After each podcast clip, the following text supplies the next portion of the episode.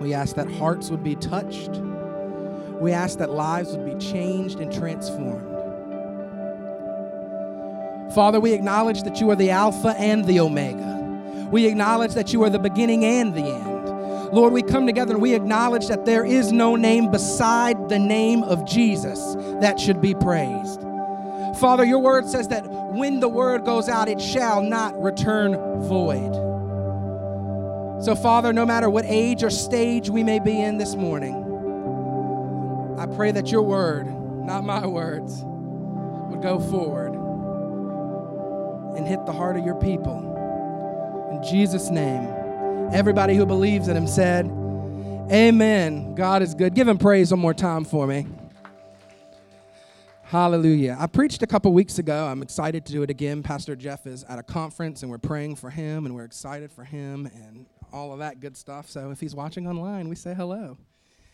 Hopefully he's not. Hopefully he's enjoying himself and not thinking about work.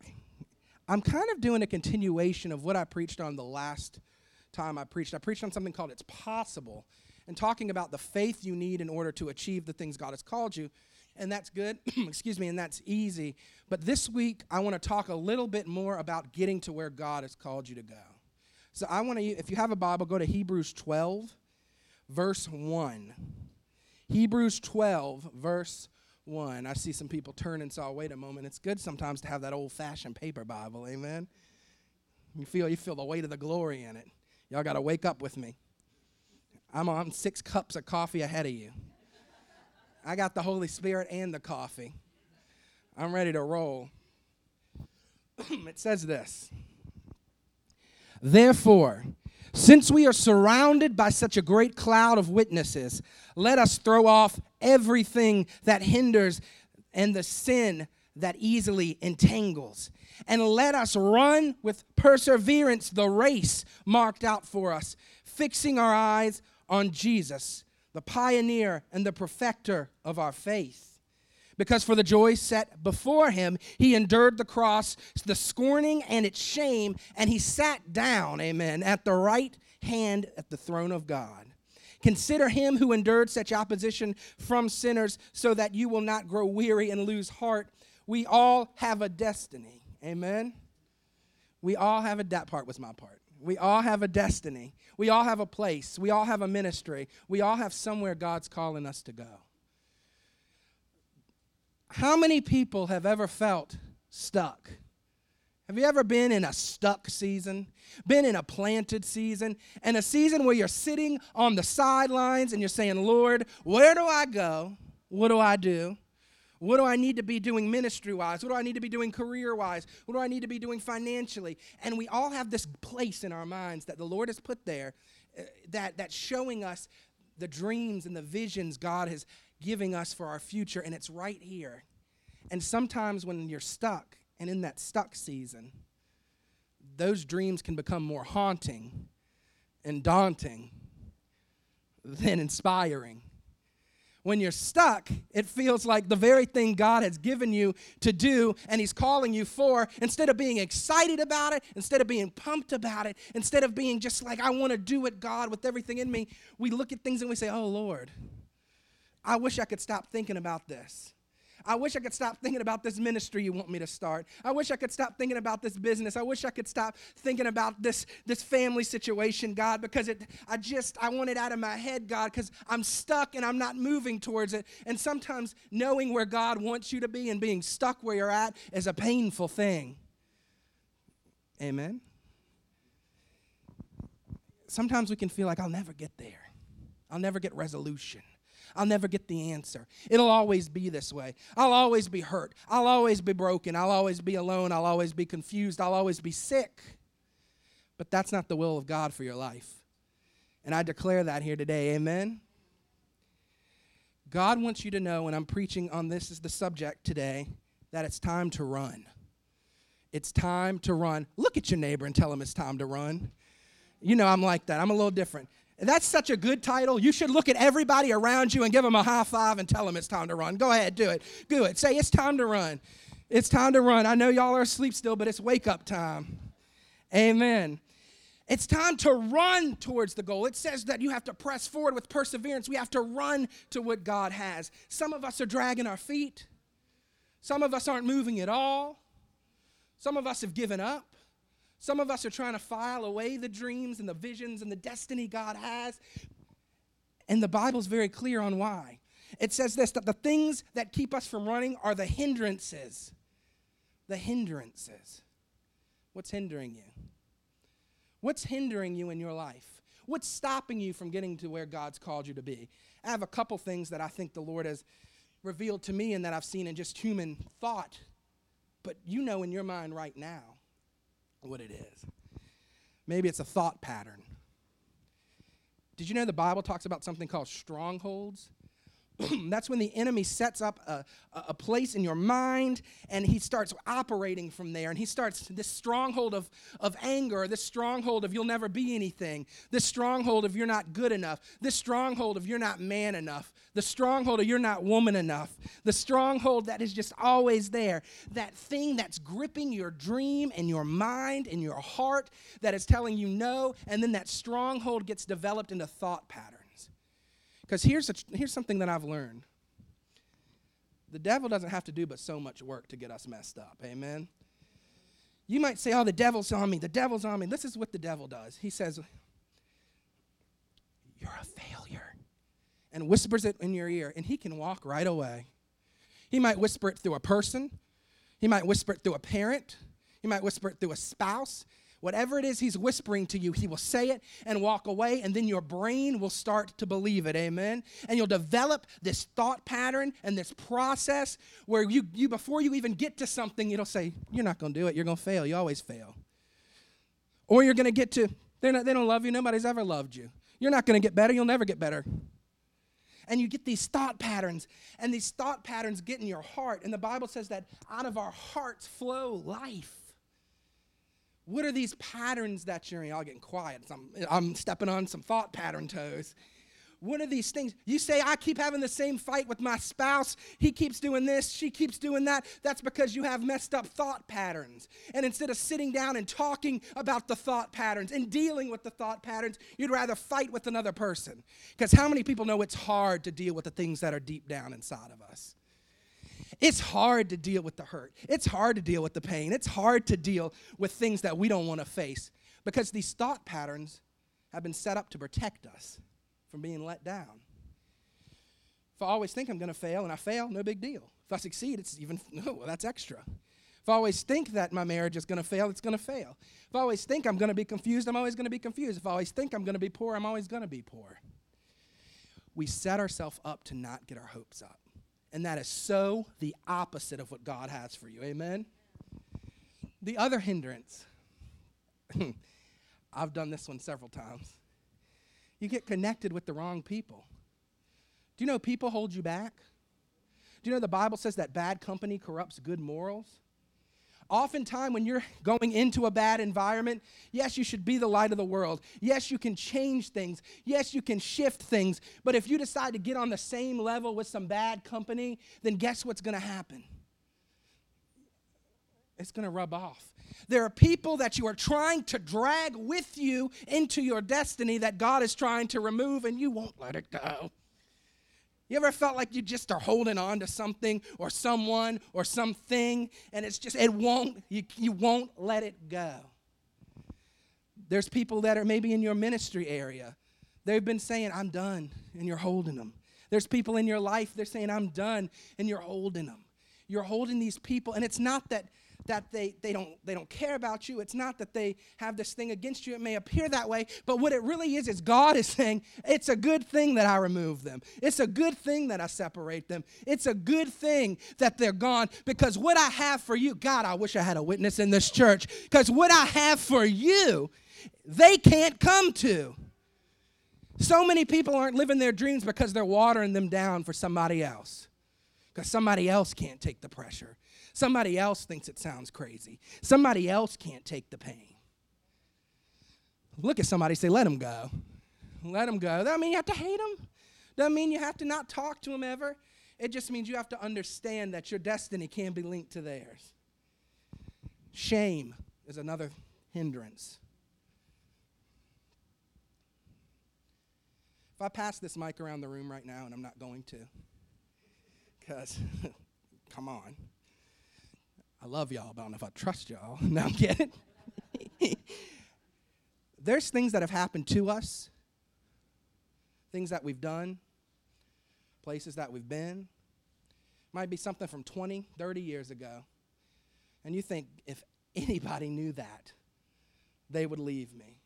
If anybody knew the mistakes I've made, if anybody knew what that person did to me when I was a child, if anybody knew the, the, the issue that I had, if anybody saw the addiction that nobody knows about, the shame cripples us and shackles us from running to where God has us to go. That's why it gets quiet in a church when you bring up shame, because everybody's got it. Everybody's struggling with something in their heart that tells them they're not good enough, they're nasty, they're bad, no one can ever love you, you can never achieve anything. But let me tell you a secret God already knows. Amen. He knows every perversion in your heart, every addiction, every fear, every issue, every bad thing that's ever happened. God knew it before it happened, and He says, I still am choosing you. Amen. I know how messed up you are. I know how many mistakes you've made. I know how broken you are, but I'm still calling you to serve me. You are still good enough. Amen. Look at your neighbor and say, You're still good enough. You're still, if you don't do that, you're mean. you're a mean neighbor. Look at someone and say, You're still good enough. You don't need to live with all this shame anymore. I believe the Father can set you free today. Amen. Because the devil uses that shame to make even more mistakes. Because guess what happens when we're in great pain? Pain always seeks pleasure to, to relieve itself. Pain always seeks pleasure, and it will seek it from the wrong place if you don't go to the source. What happened with Adam and Eve? Eve ate the apple, she gave it to Adam, and they, they said, Oh, we're naked. We're ashamed. We better hide from God. We better run from God and they're in the garden and they're making fig leaves and they're covering themselves. And God says one question Who told you you were naked? Who told you to be ashamed?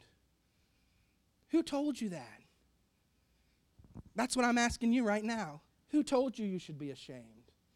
Who told you that what happened to you was just unredeemable? Who told you that what you did has made it so you can't do the things God has called you to do? You can run, but you can't hide. Amen. If you make your bed in hell, the Bible says he'll be there. Don't be ashamed. Another hindrance that is so typical throughout the Bible is a spirit of fear. Excuse me. there's one thing if you have fear, there's a human fear. If a lion's attacking me, that's probably not a spirit of fear, that's freaking scary. Amen yeah, everybody calm down. But, but if you are living your life with fear over yourself all the time, over things you shouldn't be scared of, that's a spirit of fear. And understand, well, what, what are you talking about? A spirit of fear? What is that? If it's a spirit, that means it has a strategy. See, a spirit of fear is strategically scaring you, strategically holding. They know if this person says that, then that's going to trigger something. They know if this happens, then that's going to make me pull back. They know if I don't have this, then I'm going to, because a spirit of fear, when a spirit of fear is in operation, it is literally playing it out on a chessboard. If you think the devil can't do things to manipulate you through fear, you're wrong. You're wrong. Some of us are crippled this morning. Crippled. That's the main reason you're stuck. Scared to death to go after what God has for you. Scared to death to pursue the purpose. So, what do you do? You sit on the sidelines and say, I never get to do anything. And then you start to get up, and the devil will say, Well, I wouldn't do that. Then you start to get up. Well, you know what happened last time? Okay, I'm too fat to deal with all that. And that's, that's some type of aerobic thing. I didn't need to do that illustration. But you see what I'm saying? When the devil is operating with that spirit of fear, you'll always be terrified. Guess what? God didn't give us a spirit of fear, He gave us a spirit of power and of self control. And some translations even say of a sound mind. A spirit of fear will mess your head up. You won't have a sound mind living in fear because we're not created to live in fear. We're created to live in victory. Amen. We're created to walk in his presence and in his anointing and to not be afraid of anything because if our God is for us, no one can be against us. So the Bible says that those are hindrances. They're hindrances. The other thing that keep us from, thank you, that keep us from the, the purpose of God is sinfulness. Ooh. Did you know sin is a thing? Uh, sometimes I think in the church we get a little, oh, I'm scared. Sin is a real thing. Sin's not going to hinder God from loving you. Sin's not going to hinder God from, from, from touching you, from blessing you necessarily. He still loves you. But sin will definitely keep you from going where you need to go. And, and so often, the reason it's hard to talk about sin is we know that we all sin. You can say whatever you want, but you probably made a mistake this week. So what happens is we say, well, I sin, I have these, these sin issues, these habits, these behaviors. Our God is very much not interested in your behavior as much as he's interested in your heart. Amen? So it's when there's these sin things that are in our heart that our behaviors flow out of. And I want to talk about them. Maybe you're not moving forward because there's some pride in your heart. There's some pr- pride can hold you back. I'm too proud to do the things I need to do to go to where God wants me to go. I'm too proud to, to humble myself. I'm too proud to do the work. I'm too proud to ask for help. Did you know there's a partner out there for you right now? I don't know if it's romantic, I don't know if it's spiritual. There's a partner that God can align you with that as soon as you're vulnerable and you say, I need you, as soon as you say that, an anointing is going to unleash and you're going to be able to do things that you weren't able to do, all because you were able to lower yourself and say, I can't do it alone. I can't do it alone. You have to humble yourself. The Bible says, humble yourself. And guess what? It's a lot easier if you humble yourself because then God doesn't have to humble you. Take it from somebody that God has had to humble 800 times. I'm talking, God has humbled me so many times, I give up. You ever just given up on yourself? It's a really beautiful thing. You just give up on yourself and say, Lord, whatever. I'll do what you want me to do. If I need to ask for help, I'll ask for it. If I need to go here, I'll do it. Doesn't matter this, doesn't matter that. It's your will, God. And when we can stop being prideful, because pride is, guess what it's rooted in? Selfishness. I want to do it my way.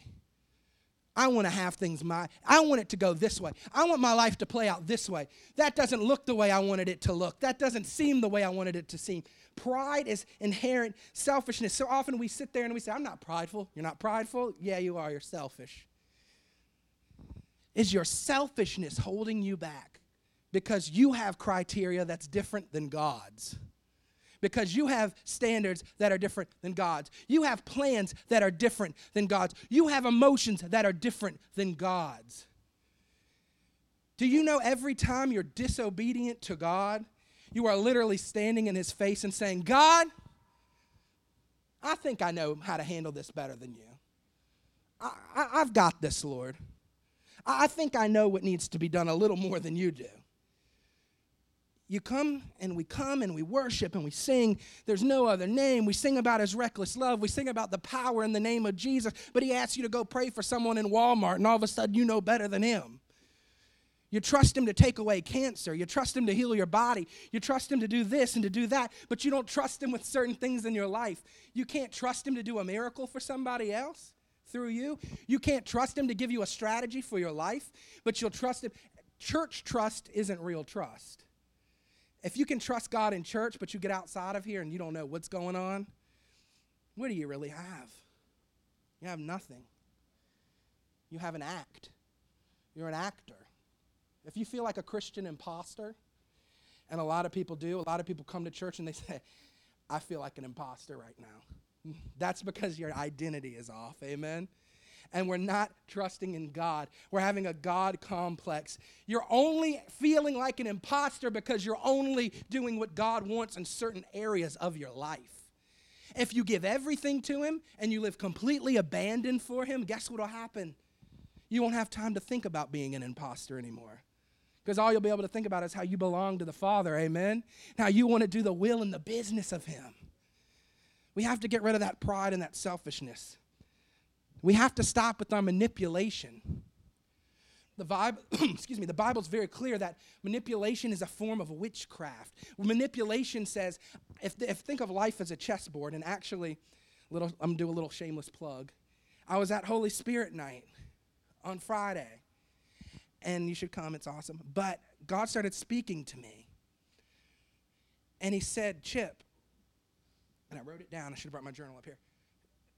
If you think of life like a chessboard,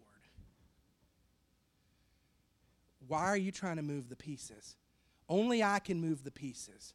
Some of us are trying to manipulate our way to what God has for us, trying to, to, to move things in place before or after we're supposed to have them, trying to move things around and manipulate the game and manipulate the board, but you are not the chess master. Amen? Calm down, you are not Bobby Fischer. You, some, some of y'all don't even know who that is. But that's all right. God is the one who wants to move the pieces because you don't want something that God doesn't want for you. You might think you do. God knows what you need above all else. When you start manipulating things and doing things to get your life how you want it to be, you're going to find yourself completely destroyed, completely discouraged, completely lost. God, I, if, if God, some people are saying, you know, God is calling me to, to this job, and they know in their heart there's some easiness, uneasiness about it. Well, the money's good, but the Lord said no. But the position's good, but the Lord said no. But this is great, but the Lord said, why is there still a grappling after He says no? We try to position and manipulate and move things, and it doesn't work that way. Maybe today you can say, God, you're in charge of the board, you're in charge of the pieces. Y'all are quiet, but that's all right. You're listening. Something else we struggle with, and these things are heart sin issues, they can be easily hidden, is anger and bitterness. Nothing will hold you back more than bitterness. The Bible says, be careful when you're angry not to sin. Then the Bible also says, be careful that a root of bitterness doesn't grow into your heart. Have you ever pulled weeds, anybody? You know, some weeds come up really easy. Looks like they don't even have roots. Do you know when a weed has a root, it's a lot harder to pull up? Have you ever seen someone knock down a tree, but the root system was so big that it ripped everything up around it? That's exactly what bitterness does in your heart. The roots grow deep and they grow down, and you get to a place where those what do roots do? Roots suck nutrients from the earth and feed whatever it is that's growing. The reason you're irritated all the time, the reason you're tired all the time, the reason you hate everybody, the reason you get this attitude, the reason all this is going on, you say, well, this person did this and that. No, no. There's a root of bitterness that's in your heart and it's sucking the nutrients out of you. It's sucking the joy out. It's sucking the life out. You feel empty because there's a root of bitterness draining you. But how many people know that our God can uproot anything? Amen? And He can do it without all the damage. He's a precision surgeon. So maybe that's what it is. Maybe you're so entangled by this bitterness, by this anger, that you can't move forward, but it's time to rip it up. Amen? It's time to pull it out. You can't live like this. You can't live with bitterness sucking every ounce of joy and love and compassion because that's who Jesus is. Because a root of bitterness will drain every ounce of who Jesus is from you. You might be saved, you might be sanctified, you might be on the way to heaven, but you might be miserable. And you might not have you might not have the things that you need. Right now there's people, well, you don't understand, Chip. This is what they did to me. This is what they said to me. This is how they acted towards me. This is how they I don't care. oh my gosh, what a jerk. And here's why I don't care because God can deal with it. There's never an excuse you're going to give to God where He goes, you know what, you're right, stay bitter. Has that ever happened? There's nothing you're, you're never going to convince God. You know, you know, He's not going to be sitting there, girl, you know what? That's right, you should stay bitter. You should stay angry. He's not going to do it. There's nothing He can't uproot. So don't let that root of bitterness grow and take hold.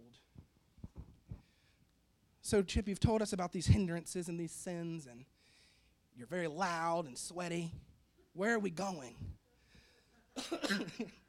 You're telling me about the actions, but what do we do? Some of us just don't have clear vision on where to go. We say we'll deal with all that. I want to deal with it, but I don't even know what to do once I deal with it. You're telling me it's time to run, but I don't know where to run. You've got to fix your eyes on Jesus. Amen? That's what the Bible says. You have to fix your eyes on Jesus. If you're looking for the direction, you can't put it on anything else. You have to fix your eyes on Jesus. Everybody say, fix your eyes on Jesus. If your eyes are fixed on Jesus and you do the things he tells you to do and you say the things he says to say, you're not going to make a mistake like you're going to make a mistake, but you're not going to make a mistake like not knowing where to go, not knowing what to do. It's only when our eyes come off of him our eyes get caught up on circumstances, amen? We start saying, oh, well, there's no money in the bank for that dream right now. There's no, there, there's, there, there's no way this will work. There's no, there's no way. The circumstances, they just come and, and, and then they, they wrap themselves around us and we just say, uh, I, I don't know. And we start fixing our eyes on the problems. And then the devil will start throwing potential problems. Some of us are having anxiety and fear and missing blessings every single day and losing time every single day over problems that haven't ever even occurred, that may never even occur. Well, if you start that ministry, you're going to have to buy this. Well, if you if you if you go to that job, you're going to have to work these hours. If you do this, that's going to happen and this is going to happen and that's going to and you spend so much time worrying about what is is going to happen that nothing happens and then you find yourself stalled and stuck and broken and lost and confused. Find yourself sitting at church on a Sunday morning and worship is going on and you feel it and you aren't sure, yeah, I lift my hands because it's what we do, but huh, you don't want to live that way. God doesn't. God loves us. We're his children. You think he wants you to live that way? If you have kids, think of how much you love your kids. Would you want them to feel that way? Stop entertaining potential problems and start entertaining just potential. Amen. Say, God, there's a lot of potential here, and if you're putting it before me and I focus my eyes on you and I follow you, then the problems, they won't matter because we'll be able to handle them together. Amen. Amen. So we got to get our eyes off of that. We've got to get our eyes off of our pain. So many people are coming into church and coming into work and going to school, and they are just tore up if you knew, I've had the privilege of being a pastor, I've had the privilege of, of counseling people. When you're a pastor, you get the privilege of sitting with people at their worst moments in life. I've sat at funerals for infants and watched a family grieve. I've done that. I've, I've, I've watched a family lose a parent. I've watched people lose everything they have. I've watched people just go through sexual and physical and mental and emotional abuse and carry that weight every single day. You would be shocked to see the pain that somebody around you may have. They may be dressed cute, they may look cute, they may look good, they may look put together, but you don't know and they want to do so much for God. I'm going to trip eventually, and I need someone to heal me when I crack my head open on this. Amen. So I hope some of y'all, King John, you got it. Get the kingdom ministry. It can be a project. y'all, y'all want to in the field example. Amen. And make sure it's on video because you know how these skeptics are. But we focus on the pain so much that we don't move forward. I'm hurting so bad, God, it takes every ounce of energy I got to get out the bed. Now this man's going to stand there and tell me it's time to run towards what you have? I can barely crawl. I can barely go to work. I can barely get dressed. But let me tell you a secret. Out of that pain, God's going to birth a ministry. Out of that pain, whew, that was for somebody. Out of that pain, God is going to do something incredible what you're so busy anesthetizing and medicating the pain that if you would embrace it and say, God, I have this pain, but I'm giving it to you, then you'll start to run faster than you've ever ran. And then, yeah, you can clap. That's a good thing. That's a smart thing. It's good to, it's good to acknowledge when God's speaking to you because then you're going to have people start coming to you with the same issues you had. People coming to you with the same problems. And God's going to start saying, Speak to them. And you're going to say, But it hurts. And He's going to say, Do it anyway. And as you begin to minister, and as you begin to receive Him, and as you begin to say, I'm not focusing on the pain anymore, I'm not focusing on the injury anymore, then you'll begin to run to your purpose. If you don't hear anything else I say, don't let the pain that someone else put you through define the rest of your life. Do not do it. You're worthy of more than that. We fix our eyes on Jesus, not the pain. You have to get our eyes off of the past. Some of us say it'll never be the way it was. Ministry will never be like it was then. Life will never be like it was then. Things will never be like it was then. That's an amazing, wonderful thing. Amen. We don't serve a God of yesterday. He is the God of yesterday, but He's not operating like that. We serve a God of the future. He, we serve a God who teaches us that the latter of the house will be greater than the former. He's, God's never going to have the second act of your life when you're following Him be like, well, that was a dud. Does that sound like God?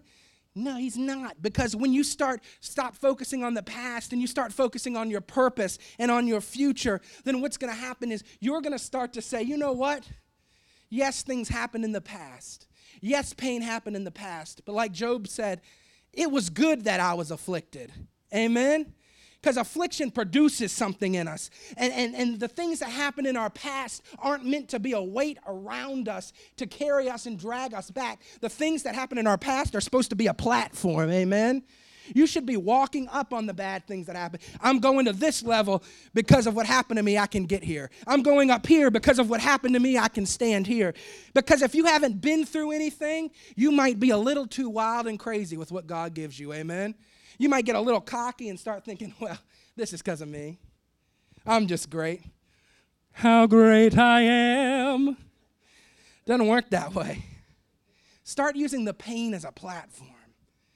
Jesus will bring clarity. Colossians 3 2 says this Set your minds on things above, not on things, not on earthly things. Are you setting your mind on the things above, on godly things? on purpose things, on destiny things? Or is your mind just always on earthly stuff? Because that's exhausting. I'm not saying don't pay your bills, don't be crazy. I'm not saying don't go to work.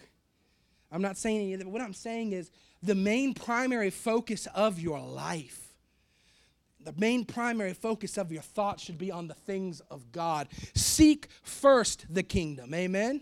First not during, not, not after you've done this, not after this happened. No, no. Seek first the kingdom of God, and then all these things will be added.